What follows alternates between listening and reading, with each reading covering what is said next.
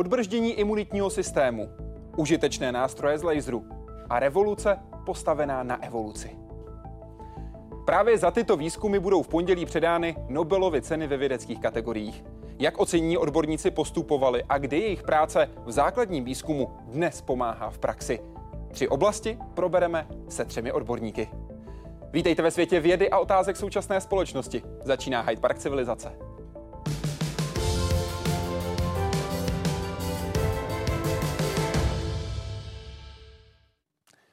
Konkrétně medicínu probereme s Monikou Arembergerovou, dermatoložkou z dermatovenerologické kliniky Fakultní nemocnice Královské Vinohrady. Přeji vám dobrý večer. Dobrý večer. Na fyziku se podíváme s Pavlem Bakulem, vedoucím eh, laseru L1 Allegra, Eli Beamlines. I vám hezký večer. Hezký večer. A s Michalem Hockem, chemikem z Ústavu organické chemie a biochemie Akademie věd České republiky, se zaměříme na chemii. Přeji vám dobrý večer. Dobrý večer. Paní docentko, když se podíváme na letošní Nobelovy ceny, šlo vždycky o základní výzkum, pokud je o to ocenění. Ale už vidíme i konkrétní výstupy v praxi. Je tohle dobrý směr? Já si myslím, že je to úžasný pokrok, protože se dneska budeme bavit o molekule, kterou už nenajdeme jenom ve zkumavce někde v laboratoři.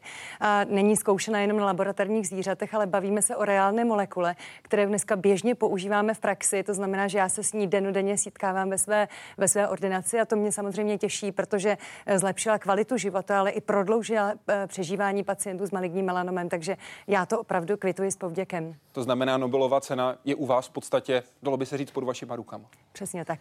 Pane profesore, jak vy se díváte na tenhle posun Nobelovské komise? Eh, mně tedy nepřijde, že by v chemii to byl že tak významný posun, protože vlastně i Nobelovy ceny za chemii v minulých letech obvykle bývaly za eh, převratné objevy, které nakonec našly uplatnění v praxi. Eh, je to dáno i tím, že vlastně uplyne poměrně velmi dlouhá doba mezi objevem a a udělení Nobelovy ceny bývá to přes 20 let, takže je dostatek času na to, aby se, aby se ty objevy aplikovaly, ale eh, výjimečné mi to, výjimečné mi to nepřijde a je to samozřejmě správně. Jak to vidí, jak to vidí vědecký vedoucí laseru Allegra z Eli Beamlines? No, eh, v laserové fyzice eh, a obecně teda ve fyzice tenhle ten posun nastal tentokrát. Protože většinou ty výsledky byly většinou jaksi do, eh, do výzkumu a v, v tomto případě jsou eh, jaksi hmatatelné ty, eh, ty výstupy přímo v běžném životě. Postupně se zaměříme na všechny tři oblasti. Začínáme v oblasti fyziologie nebo medicíny. Boj s rakovinou, do kterého lidé nasazují svůj vlastní imunitní systém. Základ výzkumu oceněného američana Jamesa Ellisona a Japonce Tasuku Honjoa. V tomto boji pomáhá, zjednodušeně řečeno, odbrždění obrany schopnosti lidského organismu. Unlike previous treatments where you target the cancer cell, this treatment targets the host immune system, the patient's immune system. Klíčové jsou dva proteiny, CTLA4 a PD1. Každý funguje odlišně, ale mají podobný účinek. Brzdí imunitní systém, který se pak nepustí do boje s nádorovými buňkami. Ocenění vědci vymysleli, jak tyto proteiny vypnout a tím nastartovat tělo, aby se mohlo nebezpečným buňkám samo lépe bránit. After many years of resistance, I think the, the world, uh, uh, the cancer field has begun to accept immunotherapy now as the fourth pillar, along with radiation surgery and chemotherapy of cancer therapy. Není to postup, který by fungoval vždy a všude a podle vědců je klíčové správně vytipovat pacienta, kterému imunoterapie může pomoct. Velká výhoda této metody ale spočívá v tom, že na rozdíl od zbývajících tří přístupů může být imunoterapie používána v kombinaci s nimi.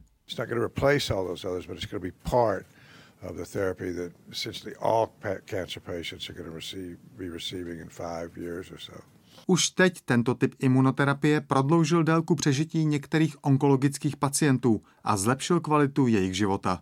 Jaroslav Zoula, Česká televize. Paní docentko, zažíváme tedy znovu obrození imunoterapie?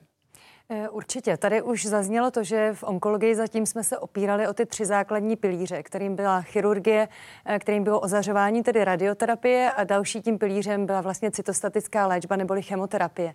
A teď se tady postavil nový pilíř, čtvrtý pilíř. A tím, že byl oceněn tou Nobelovou cenou, tak já cítím takové, eh, takovou tu jistotu, že už ho jen tak nikdo neschodí, nezvrhne, že už bude patřit mezi to klasické armamentárium, které dneska používáme u onkologických pacientů. Pojďme se podívat na nějakých základech tenhle pilíř stojí. Pokud je o tenhle konkrétní výzkum, tak první molekula, která byla nalezena, byla, byl protein CTLA4. Jak se k ní věci dostaly? Eh, dostali se k ní v podstatě tak, že pokud hovoříme o imunitním systému, tak vlastně máme na mysli celou armádu bílých krvinek, kromě jiného. A tahle ta armáda má určité regulační mechanismy. To znamená, že můžeme je pouštět a můžeme je zároveň i brzdit. A jako takovou tou nejúčinnější, nebo zpočátku jako nejúčinnější brzda byla považována právě molekula CTLA4. A to, co vlastně ten profesor Allison udělal jako revolučního, nebo jako e, doslova velmi odvážného, je to, že většina vědců se vrhla na tuhle tu molekulu a chtěla ji ještě více využít k dobrždění toho imunitního systému a tak pomoci pacientům, kteří trpí třeba autoimunním onemocněním. To znamená, že té imunity je až příliš moc a imunitní systém se v podstatě obrátí proti vašemu vlastnímu tělu. A on to viděl úplně jinak. On ji v podstatě chtěl odblokovat. To znamená, že povolil tu brzdu a díval se na to, zda by třeba takovýhle způsob mohl pomoct pacientům, kteří, ma, který, kteří mají nádor. Čím se liší tahle brzda, tedy brzda CTLA4 od brzdy PD1, tedy toho druhého proteinu? Eh, ta druhá brzda je pro nás kliniky ještě daleko významnější, eh, protože přináší lepší eh, efektivitu v té léčbě. To znamená, že dneska vidíme, že pacienti s touto molekulou, kteří jsou léčeni touto protilátkou, přežívají zhruba dvojnásobně déle, mají méně nežádoucích účinků, takže ta nás posunula ještě dále. Čili berme to tak, že objev protilátky proti, proti CTLA4 je takové pootevření dveří v té imunoonkologii, zatímco ten objev anti-PD1 protilátky je to, co jsme, na co co jsme tady čekali a co nám opravdu přináší benefit v ordinacích.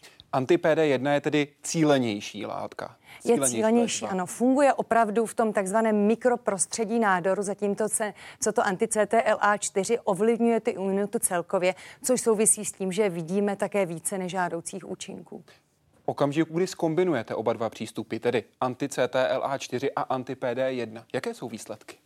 Eh, ty výsledky jsou fantastické. My dneska vidíme, že eh, dlouhodobě přežívá na této kombinaci více než 60% pacientů, což je fantastické číslo. Eh, nicméně je třeba umět s těmito molekulami pracovat a zejména s kombinací těchto molekul, protože se tady víceméně potencují nežádoucí účinky. To znamená, že je velmi důležité vytipovat ty pacienty, kteří na tuto léčbu dáte a u kterých se naopak rozhodnete jenom po, pro monoterapii. To znamená, že budete léčit jednou či druhou protilátkou. Zmiňuje zmiňujete těch 60%, říkala jste dlouhodobě, považuje se za 6 až 8 let eh, ta dlouhodobá léčba, respektive to dlouhodobé přežití eh, po zahájení té dané léčby. Jaká je úspěšnost té samotné léčby anti-PD1 a anti-CTL4? Eh, pokud se bavíme o tom dlouhodobém přežití, to je vlastně to, co toho pacienta nejvíce zajímá, tak na protilátce anti-CTLA4 přežívá dlouhodobě zhruba 25% pacientů. U anti-PD1 je to zhruba dvojnásobek, takže tam jsou významné rozdíly. A od té kombinace si slibujeme ještě lepší synergistický efekt. Jaké jsou ale ty vedlejší účinky, které v okamžiku podání té kombinace, jak říkáte, můžou být, dalo by se říct, společné? Eh, ty nežádoucí účinky jsou pro nás, pro lékaře, zcela nové, protože my jsme se s nimi nikdy nesetkávali. Je to něco nového, co si lékaři musí osahat a my samozřejmě v rámci klinických studií jsme se s tím seznámili. A jsou to různé autoimunní onemocnění. To znamená, že vlastně ten imunitní systém může napadnout orgány, jako jsou plíce, jako jsou játra, eh, může vyvolat například kolitídu, tedy vlastně zánět i tlustého střeva. Eh, může, mohou se projevovat jako třeba, třeba oční záněty a podobně. Takže my musíme být v podstatě podstatě připraveni na, eh, na celou plejádu těch nežádoucích účinků a eh, proto toho pacienta velmi pečlivě monitorujeme. My vždycky na začátku té terapie opravdu velmi důkladně hovoříme s pacientem o té léčbě a já jsem viděla, že v reportáži jste ukazovali taky deníček pacienta, který je pro nás strašně důležitý. Já mám pocit vždycky, když něco v té ordinaci vysvětluji, že ten pacient si odnáší zhruba tak 10% jenom domů. Takže ten deníček, kde on si opravdu vede a zaznamenává velmi pečlivě, co se u něj nového ob, eh, objevilo, je pro nás nesmírně důležitý. I z toho klinického pohledu, nejenom ano. z toho osobního psychologického. Přesně tak. Já si myslím, že je to důležité i pro něj, ale samozřejmě je to důležité i pro lékaře, pro toho klinika, aby se v tom zorientoval. Zatím, co víme, ty vedlejší účinky, které se objevují, jsou ve srovnání s těmi původními problémy, které léčíme, předpokládá minimální. Eh, přesně tak, pokud srovnáme nežádoucí účinky například chemoterapie a imunoterapie, tak jsme samozřejmě na úplně jiné úrovni, protože chemoterapie patří stále mezi toxické, cytotoxické léčby, eh, zatímco ta imunoterapie víceméně je snášena velmi dobře. A eh, ty nežádoucí účinky, kvůli kterým musíme třeba toho pacienta vyřadit z léčby, se pohybují u antipedy na terapie kolem 5%, což je velmi malé číslo. U chemoterapie je to výrazně víc. Určitě, tam je to zhruba čtyřnásobek více. Vy jste hovořila o té úspěšnosti, tím také odpovídáme na otázku, jak velké části pacientů tato léčba může pomoct, protože to není pro každého. E, určitě ne. E, my se v poslední době hodně snažíme i najít nějaké biomarkery, které by nám třeba dopředu napověděli, který pacient z takové terapie bude profitovat, a nebo naopak, u kterého je zbytečného zatěžovat touto léčbou. Čili e, to je dneska taková, bych řekla, asi hudba budoucnosti, o které se v souvislosti s imunoterapií bavíme. Ale co je třeba zajímavé, je, že na posledním onkologickém kongresu se ukázalo, že eh, ten, ta efektivita té imunoterapie velice úzce souvisí s naším životním stylem. To znamená, že například to, jaký máme mikrobiom, jaký máme, jakou máme střevní mikrofloru, hodně souvisí s tím, jak budeme odpovídat na e, imunoterapii, čili ten zdravý životní styl, to, jak se stravujeme, anebo jestli například kouříme, protože my víme, že třeba cigarety velice negativně ovlivňují střevní mikrofloru, bude pro ty pacienty hodně důležité. Ostatně mikrobiom zkoumají také čeští vědci. Profesor Petruželka o tom hovořil ve speciální vysílání České televize právě u příležitosti Nobelových cen. A také mluvil o tom, jak oceněný výzkum může pomáhat i v jiné oblasti, než je například jen léčba problémů kůže. Eh, nejen maligní melanom, ale překvapivě nádory plic jsou nádory, které mají tento e, imunogenní potenciál a u nich to je e, naprostý průlom v léčbě, kde tedy do, dosahujeme výsledků, které jsme nikdy předtím nezaznamenali, když musím podotknout, že základem je prevence, to znamená nekouřit, ale přesto bronchodní karcinomy tady jsou, budou a my jsme schopni léčit. Z těch ostatních nádorů se jedná o nádor ledvin, kde tedy ten ten úči, účinek je velmi dobrý. Nádory močového měchýře a velkým zklamáním bohužel jsou nádory slinivky břišní, kde samostatná imunoterapie tímto způsobem eh, nefunguje. Možná v kombinaci s vakcínami e, přispěje k nějakému léčebnému výsledku, ale tam nás to zklamalo. Další e, jakési zklamání jsou nádory zažívacího traktu, kde tedy ten účinek je také minimální, ale zase působí u nádorů, které jsou mikrosatelitově instabilní, to znamená, že ten nádor je neklidný mm-hmm. a to je takových 5% nádorů a u těch také tato léčba funguje. Takže to spektrum je relativně široké. Jak dlouho ta léčba probíhá? Eh, my eh, jsme zatím nestanovili tu hranici, jak dlouho léčit. Zatímco u té protilátky anti-CTLA4 víme, že jsou to čtyři infuze. To znamená, že to trvá zhruba tři měsíce, protože se podávají po třech týdnech. Tak u té anti-PD1 protilátky zatím léčíme tak dlouho, dokud funguje. Ale předpokládáme, že ta léčba bude omezená zhruba na dva roky. Proveďte nás prosím tou zkušeností, kterou získá pacient, který je léčený právě buď anti-PD1, anebo kombinací obou dvou látek. Jak to v praxi funguje? Eh, v té první fázi provedeme vždycky screening toho pacienta, eh, děláme takzvaný staging, abychom si udělali obrázek, kde všude se nachází metastázy, protože se bavíme o pokročilém nádorovém onemocnění. Eh, pak provedeme ty základní testy, protože jsou někteří pacienti, kteří tuto protilátku nemohou dostat. A to jsou třeba ti, kteří už mají nějaké autoimunitní onemocnění v anamnéze a pak už pacienta v podstatě e, předáváme tedy do rukou e, našeho takzvaného denního stacionáře. Ta léčba probíhá pouze ambulantně a pacient dochází každé tři, respektive každé čtyři týdny na infuzi, e, která trvá zhruba 60, maximálně 90 minut. Má nějaká omezení v běžném životě? Prakticky ne. Vždycky to je ta první otázka, že se pacienti ptají, jestli třeba je musí odvést auto nebo sanitka. Vůbec ne. Oni bezprostředně po té infuzi nevidíte prakticky žádné nežádné nežádoucí účinky, eh, taková ta, eh, takové ty běžné nežádoucí účinky, které souvisí s imunoterapií, tedy únava nebo třeba bolest svalů nebo lehce zvýšená teplota se objeví zhruba za dva nebo za tři dny. Ale to on běžně zvládne v tom ambulantním prostředí, čili eh, většina mých mladých pacientů normálně chodí do práce, stará se o rodinu a žije normální, běžný, klasický život. To znamená, že tam nejsou ty velké psychické nároky, které se třeba u chemoterapie často objevují, kde je to i psychicky velmi těžké, typicky třeba vypadá vypadávání vlasů, kdy to dopadá na psychiku daného pacienta? Eh, přesně tak. Pokud se neobjeví nějaký z těch nežádoucích účinků, o kterých jsem hovořila, tak oni tu léčbu tolerují eh, naprosto skvěle. Jak dobře nebo jak špatně, jak hodně, jak málo pacienti tuhle možnost léčby znají?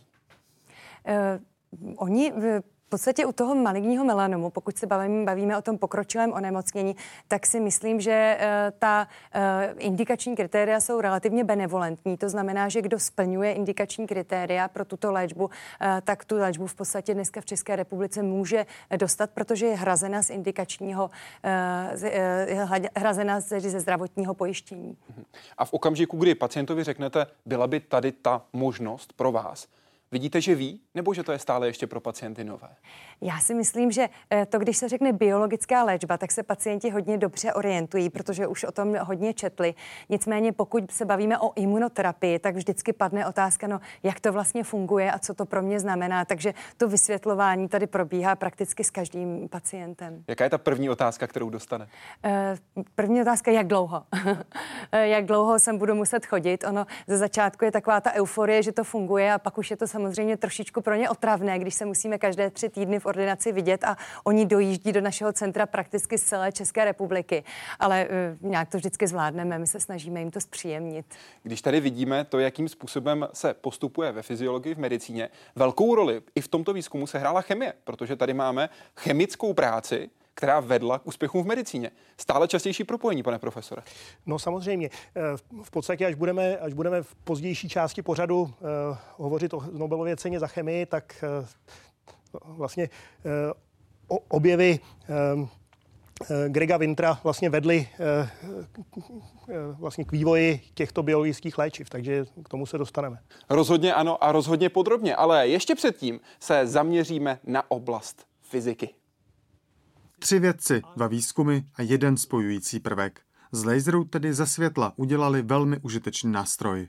Today we celebrate two inventions within the field of laser physics that have opened new scientific vistas.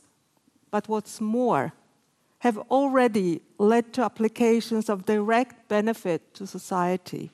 Půlku ceny získal Arthur Eshkin, a to za takzvanou optickou pinzetu. Ta funguje na principu pasti. Laserový paprsek se zaměří na částici a i když je tlak, který vyvíjí, jen minimální, i tak s ní dokáže pohnout. Eshkin později metodu rozšířil i na atomy, viry nebo bakterie, takže se dnes běžně používá. And that was of course the real breakthrough that uh, one could manipulate such very complex objects. Druhou polovinu pak získal učitel a jeho studentka tedy Gerard Muru a Donna Stricklandová. Popsali lasery, které svou extrémní sílu umí soustředit do extrémně krátkého okamžiku. Tím se staly ideálními nástroji třeba pro operaci očí. Jsou velice přesné a téměř nepoškozují okolní tkáň. I proto je jejich využití běžné u nás i ve světě.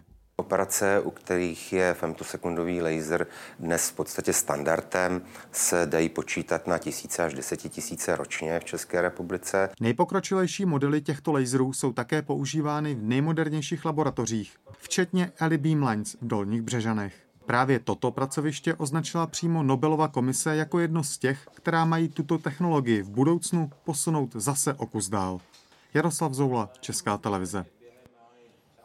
Pane doktore, už v 80. letech mohli vědci generovat krátké pulzy. Byli jsme na úrovni femtosekund. Ale ty pulzy nebyly tak silné. Co se změnilo? No vlastně, když se podíváte, jak vypadala ta situace v těch 80. letech, tak se generovaly kratší pikosekundové pulzy. A vlastně, když se chtělo uh, získat více energie v těch pikosekundových pulzech, tak jediný způsob byl zvětšovat velikost toho svazku, čili se stavily stále dražší a větší systémy, a i tak vlastně eh, to bylo limitovaný velikostí toho aktivního prostředí. To znamená, že ta síla přišla z velikostí? Eh, ta síla, to je jeden způsob, jak dosáhnout eh, té větší energie, že prostě zvětšíte to aktivní prostředí. Protože problém je, že když máte krátký puls, tak samozřejmě má vysokou intenzitu na, na, na té ploše, kterou, kterou ozařujete, má vysokou intenzitu a ta v určitém okamžiku zničí to prostředí, v kterém zesilujete. Takže to byla, to byla ta hranice, ten limit, proč nešlo získat větší energie z těch krátkých pulzů. A to pak právě přišla tahle ta myšlenka eh, od Gerarda Muru a Donny Strickland, že vlastně eh, oni udělali takový jednoduchý trik, že ten puls natáhli nejdříve v čase, tím se zvýšil ten eh, špičkový, znížil ten špičkový výkon eh, tisícinásobně. Ano. A pak teprve ten puls zesílili, tím získali více energie až, až do toho limitu, kdyby došlo k poškození a potom ten puls zase zkrátili zpátky na tu původní délku.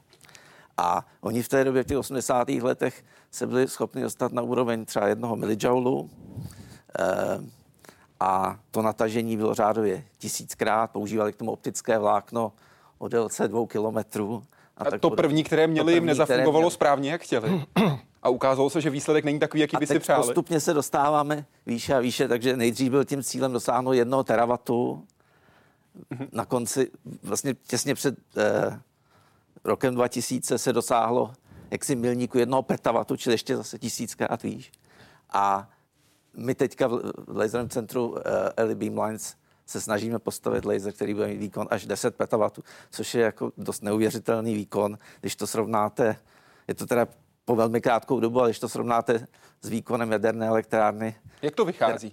Tak to vychází zhruba milionkrát, jestli se nepletu vyšší výkon. Ale bavíme se o zlomečku sekundy, o protože sekundy. femtosekunda je 10 sekundy, na minus 15. V té reportáži to také zaznělo, ty femtosekundy, ono je to takové nepředstavitelné číslo. Mm-hmm. Takže jako, aby si to jako diváci mohli představit, tak je to zhruba, když se poměr těch čísel, tak jedna sek, femtosekunda k jedné sekundě se má zhruba stejně jako ta jedna sekunda ke stáří celého vesmíru. Je to jedna miliontina biliontiny sekundy. Laser, který má krátké půzy s vysokou intenzitou, ale nízkou energií, má velmi zajímavé vlastnosti. Co se bude dít s materiálem, do kterého budeme střílet, ve kterém tímto laserem budeme zjednodušeně řečeno řezat? No, jedna z těch uh, aplikací v běžném životě nebo teda v medicíně je, že ty krátké pulzy se dají uh, používat k takovým méně invazním operacím kdy eh, ten puls je tak krátký, že se nestačí zahřát to okolní prostředí a ten materiál se rovnou odpaří. Takže je, je možné dělat velmi malé dírky třeba do oka, právě jsme to viděli v té Co to znamená velmi Ale stejně tak je to i, i, i třeba v opracování kovů, že je možné udělat mi, mikronové dírky v podstatě do, do materiálu. Tedy 10 na minus 6, jak, aby jsme si no, to dokázali no, představit. Tedy miliontina metrů, milion tak eh, v úvozovkách silná, tlustá je ta díra, kterou tímto laserem dokážete. Zhruba v rádově několik mikronů. No. Důležité tedy předpokládám je také to, že zůstává ostrá hrana po tom řezu. Ano. Právě třeba, když si představíte ten jako kov, tak když, když použijete delší, delší puls, tak se ten kov rozstaví, rozteče, tak jako to vyšplouchne z té díry, jestli si to můžete představit. Když to má ten krátký puls, tak vlastně jste schopni eh, ten materiál jenom odpařit bez toho, aby ten okolní materiál vůbec věděl o tom, že že se do něj řízlo. materiál byl zasažen laserem. To se využívá právě u refrakčních operací. Femtosekundový laser patří mezi jednu ze základních pomůcek, která i v České republice pomáhá až 10 tisícům lidí každý rok. Výhodou je uh, přesné řezání, nejenom nedostatky, případně které můžou vzniknout v jiných případech u řezání diamantovými nebo kovovými noži, ale také velká přesnost, kterou můžou lékaři využít. U operací šedého zákalu se u nás za femtosekundového laseru, za jeho přispění, pomůže pěti až 10 tisícům pacientům každý rok. Tohle jsou jenom dvě z možností, kde se lasery dají využít. Lasery pronikly doslova a do písmene do všech oblastí lidské činnosti. Kde budou hrát ještě větší a větší roli podle vašeho odhadu? No tak my teďka vlastně v laserovém centru LED Beamlines eh, stavíme takové lasery, lasery nové generace, které vlastně, eh, máme čtyři různé lasery, abychom měli co nejvíce aplikací, tak každý je trošku jiný. Mm-hmm. Jeden má vysokou opakovací frekvenci, ten střílí tisíckrát za sekundu, a další lasery střílí. Což je důležité, protože se nezmění podmínky na to místo, ano, do kterého Pulzy jsou všechny, všechny stejné. A e, ty lasery obecně všechny mají velmi krátké pulzy a používají se k tomu, že se pomocí nich generují krátké pulzy také e, s úplně jinými energiemi fotonů. To znamená, že jsme schopni generovat gamma záření, rengenovské záření, eh, UV záření, a případně bychom mohli věnovat třeba i na druhé, jako delší vlnové délky, terahertzové záření a podobně. Což a ty, potom rozšiřuje ty potom aplikací. je možné používat třeba ke studiu uh, v biologii, v chemii a tak dále. Že vlastně jsme schopni, máme vlastně přístroj nebo nástroj, který je schopný sledovat velmi rychlé jevy. To znamená, je to jako fotoaparát s rychlou závěrkou, když chcete fotografovat nějaký sport, že, tak potřebujete rychlou závěrku. Tady vlastně máte ten velmi krátký puls, čím kratší puls, tak tím jste schopni sledovat eh, rychlejší jevy a čím jaksi větší energie toho fotonu a menší vlnová dílka, tím jste schopni sledovat menší objekty. E, to znamená, když jste schopni vygenerovat, my jsme třeba obecně bychom mohli s těmi našimi lasery generovat i kratší pulzy, takzvané atosekundové pulzy, a s tím by potom bylo možné sledovat třeba pohyb elektronů a podobně. Ty aplikace u nás jsou zejména teda v těch generaci těch krátkých pulzů v různých vlnových délkách a nabídnutí jaksi uživatelům k dispozici a jednak zesilo, uh, urychlování částic, znamená protonů, elektronů a nahražení vlastně do budoucna uh, jaksi klasických urychlovačů. Což může pomoct ve výzkumu jednak ve fyzice, jednak v astrofyzice, jednak Určitě. v astronomii, ale samozřejmě také v chemii a v medicíně. Uh-huh. To jsou ty potenciální důsledky spolu s rozhodně materiálovým inženýrstvím. Vy jste hovořil o těch různých laserech, které v dolních břežanech v LED Beamlines máte. Také máte laser, laser L3, petavatový laser, který je ale unikátní tím, jak rychle pálí. Jak rychle dokáže střílet tenhle laser? Tento laser je unikátní v tom, že to je vlastně generační výměna. My říkám, že to je jako výměna přechod z pární lokomotivy na moderní elektrické lokomotivy, protože eh, vlastně ty všechny petavatové lasery, které na světě jsou, tak jsou čerpané výbojkami, což je jaksi velmi vyzkoušená eh, technologie, ale je velmi ne, eh, jaksi z hlediska energetického nevýkonná, ne, ne, ne, ne, málo účinná. A tento laser je čerpán eh, laserovými diodami a je schopen pálit až desetkrát za sekundu. Eh, jiné petavat, vlastně nejrychlejší, největší kadencí eh, petavatový systém, který je na světě, tak střílí jedenkrát za sekundu. Čili v tom ohledu je desetkrát jakoby rychlejší. A i z hlediska spotřeby elektrické energie má vlastně menší spotřebu než ten jednohercový systém. A k čemu je to pro vás lepší v tom samotném výzkumu? Co to přinese navíc? No, eh, z hlediska té fyziky to přinese hlavně to, že jsme schopni eh, dělat nové věci. Eh, eh, pokud máte málo těch pulzů, tak prostě některé věci nejdou dělat, že není dostatečná statistika, nebo eh, pokud bychom chtěli dělat třeba protonovou terapii, tak potřebujeme určitý počet těch protonů zesílit a tak dále, aby to mělo nějaký význam. A tady právě je potřeba ta vyšší opakovací frekvence. Gerard Muru, letošní laureát Nobelovy ceny, u vás nedávno byl na návštěvě v Eli Beamlines a říkal, že chce další lasery, lasery další generace. Jaké?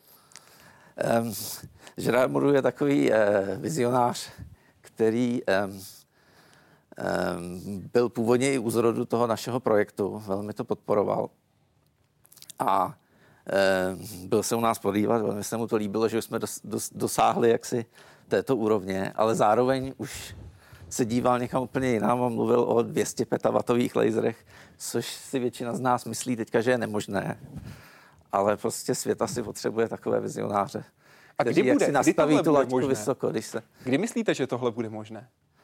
Eh, těžko říct. Možná jako zatím, zatím těch 10 petavatů ještě nikdo nedosáhl. Nejvyšší výkon z laseru je asi 4 petavaty. Mhm. Dosáhli v Koreji. A těch 200 petawatů se v současné době zdá jako nedosažitelný, protože je tam určitý uh, limit. Zase je potřeba nějaký nápad, který to posune zase dál. Je prostě potřeba nějaká zase přelomová myšlenka, která umožní ten vznik těch 200 petawatových laserů. Ale pro ně už jsou samozřejmě i aplikace. Gerard Muru je mužem, o kterém jeho kolegové říkají, že je perfekcionista, že chce vždycky jen ty nejlepší výsledky. A to nejen ve vědě. One of his sentences I like most is there are absolutely no boundaries, there are only horizons, and after horizon, a new horizon appears. Vizionář s praktickým myšlením? Nebo jenom vizionář? Já Jaký? myslím, že obojí. Ale eh, víte, u těchto velkých projektů je vždycky potřeba jednak ty vizionáře a jednak i jako projektové manažery. Mm-hmm. Zvláště u těch větších projektů. Když se podíváte na na eh, projekt LIGO, který dostal Nobelovu cenu v loňském roce. Za detekci gravitačních vln. Za detekci gravitačních vln. Tak eh, tam vlastně, když ten projekt začínal, taky tomu nikdo nevěřil, že něco takového bude možné vlastně změřit změnu vzdálenosti dvou zrcadel na úrovni eh, části poloměru protonu. Teď to zní nemožně.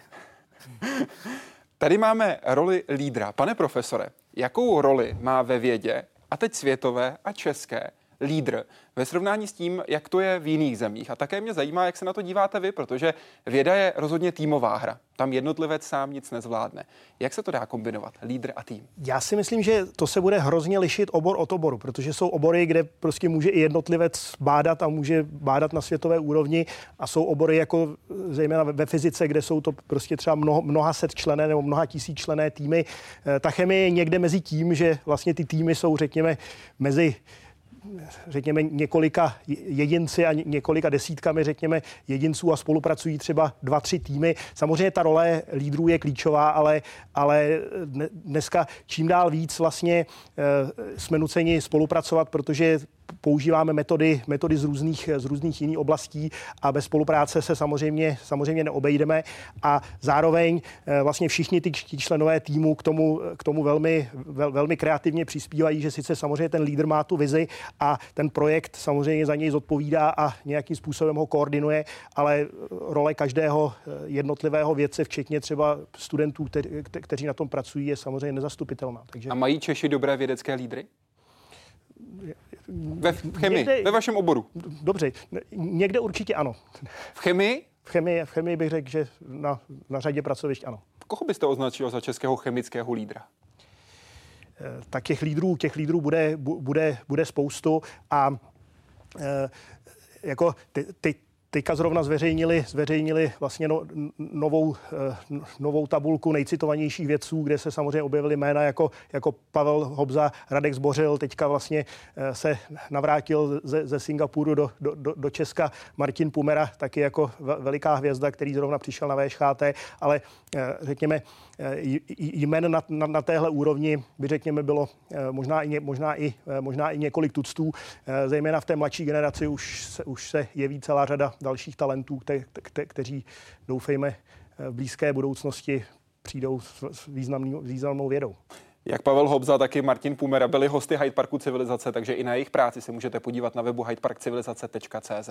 Paní docentko, jak to funguje v medicíně? Role lídra versus, nebo možná spíš s spolupráce týmu?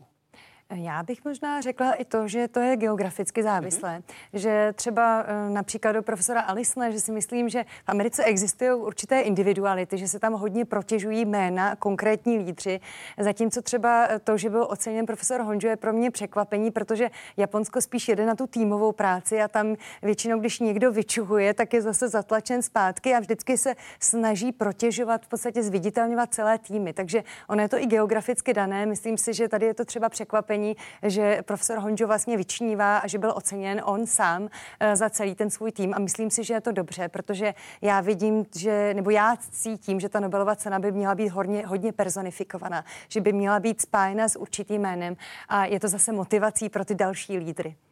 Jak je to v České republice?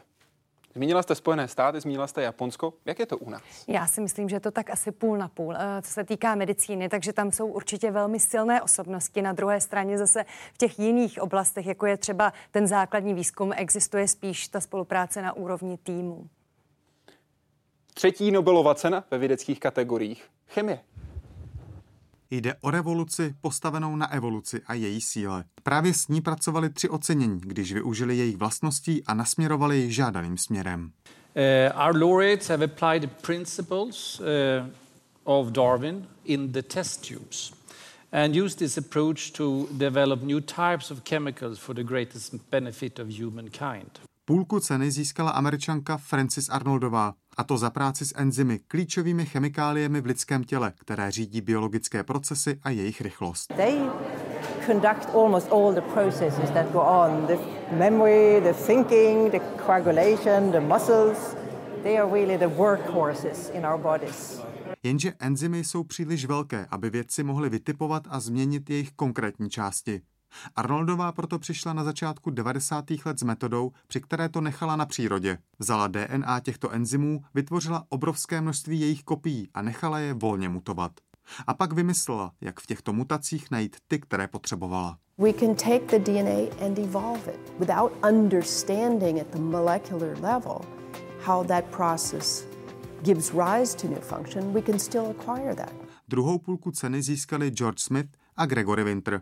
A to za vývoj a rozšíření metody, která dovoluje v mikrosvětě najít účinné látky pro léky. Všichni tři tak využili sílu evoluce k užitečným výzkumům. What they have done is to really speed up the evolution. Because nature has had billions of years. Uh, but now you want the process to be possible in maybe a few weeks or a year or something in the laboratory. Tím otevřeli cestu třeba k účinnějším čistidlům, krmivům, biopalivům a nebo lékům. Jaroslav Zoula, Česká televize. Pane profesore, proč potřebujeme řízenou evoluci enzymů? Eh, jak už bylo zmíněno v té reportáži, eh, bílkoviny, eh, vlastně všechny živé organismy jsou složeny z bílkovin a bílkoviny vlastně zprostředkovávají prakticky všechny biologické procesy. A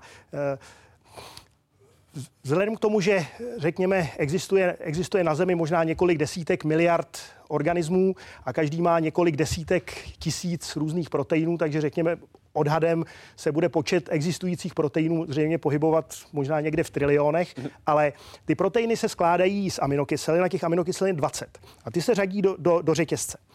Eh, takže když uděláme jenom dvojice, tak těch dvojic je, je 400. Kdybychom udělali trojice, tak těch trojic už bude 8 tisíc. A když půjdeme ještě dál, tak je to vlastně jakoby 20 na to číslo, to kolik, kolik, eh, kolika mer jakoby máme ten, ten řetězec. Takže kdyby jsme měli jenom, řekněme, malý protein o 100 aminokyselinách, tak těch možností je 20 na 100. Mm-hmm. Takže to je obrovské číslo, pro které už nevím, jestli matematici vůbec mají jméno.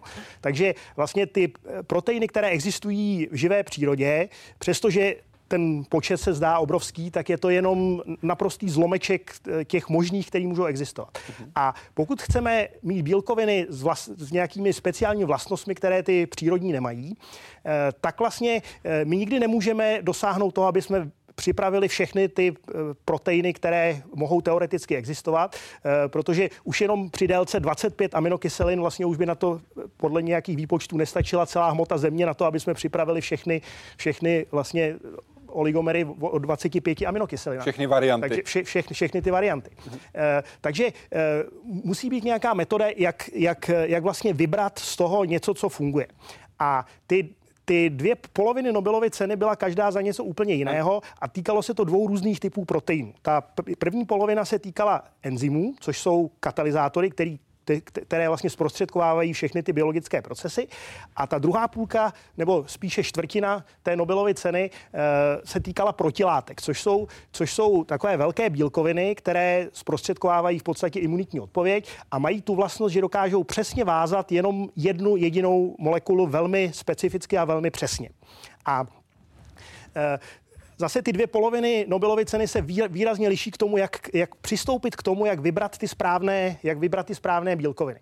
Protože eh, vlastně Frances Arnoldová eh, použila to, že začala z nějaké bílkoviny, která existovala, nějaký enzym, který dělal něco podobného, ale ona ho chtěla naučit něčemu jinému. A takže vzala ten enzym a vždycky vygenerovala jenom několik mutantů. Ne jako nějaký 10 na 15, ale jenom třeba jako několik nebo několik desítek.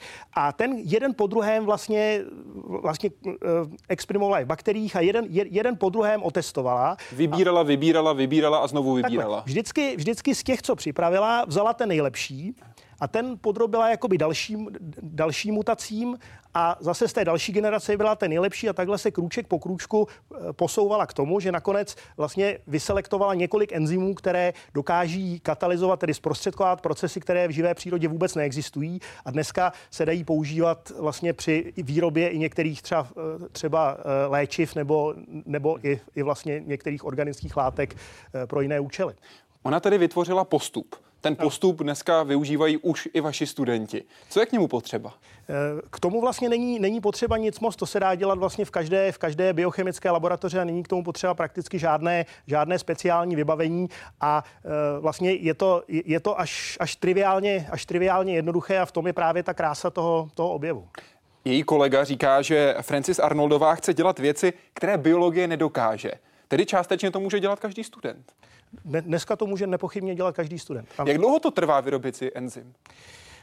No takhle, ono, ono samozřejmě jako záleží, jak složitý, jak složitý problém rozumím. mu představíte. Pokud, pokud řekněme ten enzym bude mít dělat jenom něco podobného, co ten přírodní enzym dělá, tak to může být otázka několika měsíců, možná kdybyste měl hodně velké štěstí, tak několika týdnů, ale eh, pokud samozřejmě o to enzymu chceme něco úplně jiného, než, než dělá v přírodě, tak to taky může trvat několik let a taky ten enzym nemusíte najít, protože se může stát, že třeba v každé té generaci nenajdete ani jeden klon, který by byl lepší než ten původní. A pak samozřejmě jakoby ta cesta nemusí vždycky vést k úspěchu, ale uh, vlastně Francis Arnoldová uh, měla velmi dobrý uh, vlastně nos na to, z kterého toho původního enzymu vycházela. Ona si vybrala enzym cytochrom P450, což je enzym, který je velmi, nebo je to v podstatě celá třída enzymů, které jsou velmi promiskuitní. Oni umí vlastně oxidovat organické látky, ať už tedy vlastně biogenní látky, anebo i nějaká xenobiotika, něco, co v tom organismu nemá být a umí to zoxidovat.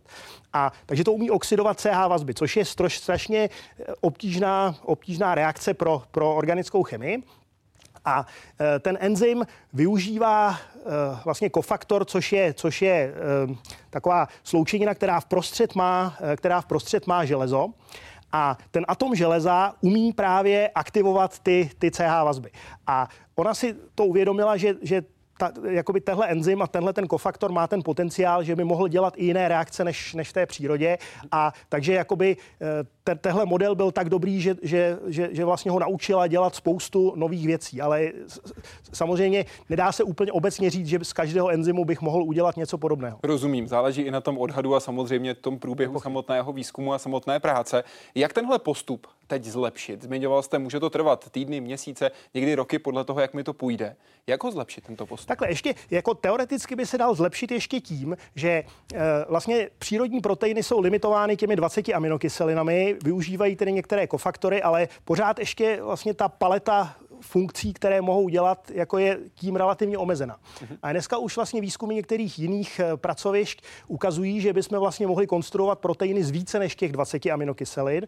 A tam už bychom mohli mít aminokyseliny, které budou mít vlastnosti, které ty přírodní nemají, takže to je ještě další dimenze, kam bychom se mohli posunout. Ale tam samozřejmě už ta kombinatorika jako jde hodně nahoru. Jde, jde ještě dál a ta, pak už by vlastně ty čísla byla, ta, ta čísla už by byla jako opravdu vel, velice vysoká. Takže je... 10 na 100 je jeden gogol, když jsme se tady bavili o tomhle konkrétním číslu. Pojďme se podívat osobně na dámu, která právě za tohle v úvozovkách v dobrém slova smyslu může. Takhle o ní hovoří její kolega z Kalteku. Já ji znám vlastně celou dobu, co působím na Caltechu. Ona je skutečně štědrá, kolegyně podporuje nás. Já jsem tam působil a když jsem se na ní mohl obrátit s žádostí o radu, bylo to skvělé. A podporuje mladé vědce, je skvělá kolegyně, podporuje nejen vědce obecně, ale také se snaží zlepšit diverzitu vědy jako instituce. Říkal William Clemons, když tady v České republice byl a pracoval na Ústavu organické chemie a biochemie Akademie věd. Tu druhou polovinu ceny si odnesou George Smith a Gregory Winter. První přišel s metodou a druhý dokázal využít. Jejich práce nakonec vedla v důsledku k vývoji léku. Zůstaňme u práce toho prvního z nich. Ten pro vývoj té metody využil bakteriofák. Co je to bakteriofák a jak ho, jak ho dokázal vytěžit? Bakteriofák je virus, který má tu výhodu, že napadá jenom bakterie, takže se s ním dá bezpečně pracovat a nemusí se člověk obávat, že by infikoval vědeckého pracovníka. A e, ten bakteriofák má poměrně malý genom. Ten má prostě DNA, která kóduje všechny bílkoviny, z kterých se ten virus skládá. A vlastně e, George Smith si uvědomil, že by mohl využít těch proteinů, které má ten virus na povrchu, aby na, na ně připojil nějaký peptid nebo protein, který, který chce studovat. A e, dokázal, dokázal vlastně udělat, že, že do, do genomu toho viru vložil vlastně knihovnu genů pro různé bílkoviny a dokázal tak vygenerovat v podstatě knihovnu bakteriofágů, eh, řekněme 10 na 15 různých klonů, který každý má na, na svém povrchu jak trošičku jinou bílkovinu nebo trošičku jiný peptid.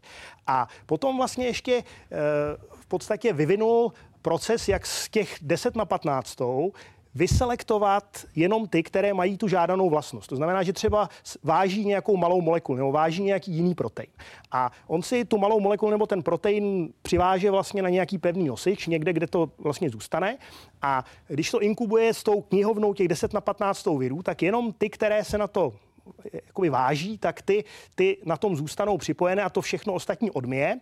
A potom vlastně má záleží, kolik které těch, těch, těch sekvencí nebo kolik těch klonů bude tu vlastnost splňovat, ale řekněme v prvním kole to bude třeba několik tisíc nebo možná několik desítek tisíc a ty si vezme a udělá další kolo té evoluce a v každém tom kole té evoluce vlastně jako si zužuje a zužuje tu knihovnu těch, těch proteinů nebo peptidů, až najde vlastně ty, které jsou nejselektivnější, které nejspecifičtěji váží ten, ten cíl. Takže vlastně tohle by se nikdy nedalo udělat kdyby se ty proteiny nebo peptidy připravovaly jeden po druhém a jeden po druhém testovali, ale on vlastně z toho obrovského množství eh, dokáže tohleto vyselektovat. A je to zase úžasně jednoduchý princip, který je už dneska vlastně i jednoduchý na, na i technicky jednoduchý, že se dá taky téměř v každé laboratoři, eh, v každé laboratoři eh, provádět a opět to znamenalo na, naprostou revoluci. A e, já jsem dneska vlastně e, koukal živě na, na, na e, jeho přednášku a on začínal vlastně tím, že si ze sebe dělal legraci, že není žádný chemik a že, že se mu jeho kolegové trošičku posmívali, že dostal Nobelovu cenu za chemii, přestože není žádný chemik, ale vlastně tady to byl objev biologa, který měl na chemii naprosto zásadní průlomový, průlomový vliv. A na jeho výzkum navázali další. Navázal na něj mimo jiné Gregory Winter. Jak konkrétně? Co udělal? Eh, takhle, eh, Greg Winter eh, vlastně pracoval na tom, že, že se snažil připravit lidské protilátky. Protilátky obecně jsou velice zajímavé a mají spoustu, mají spoustu použití. A problém je, že ty protilátky se většinou generují v nějakém zvířeti a pak se vlastně udělají takzvané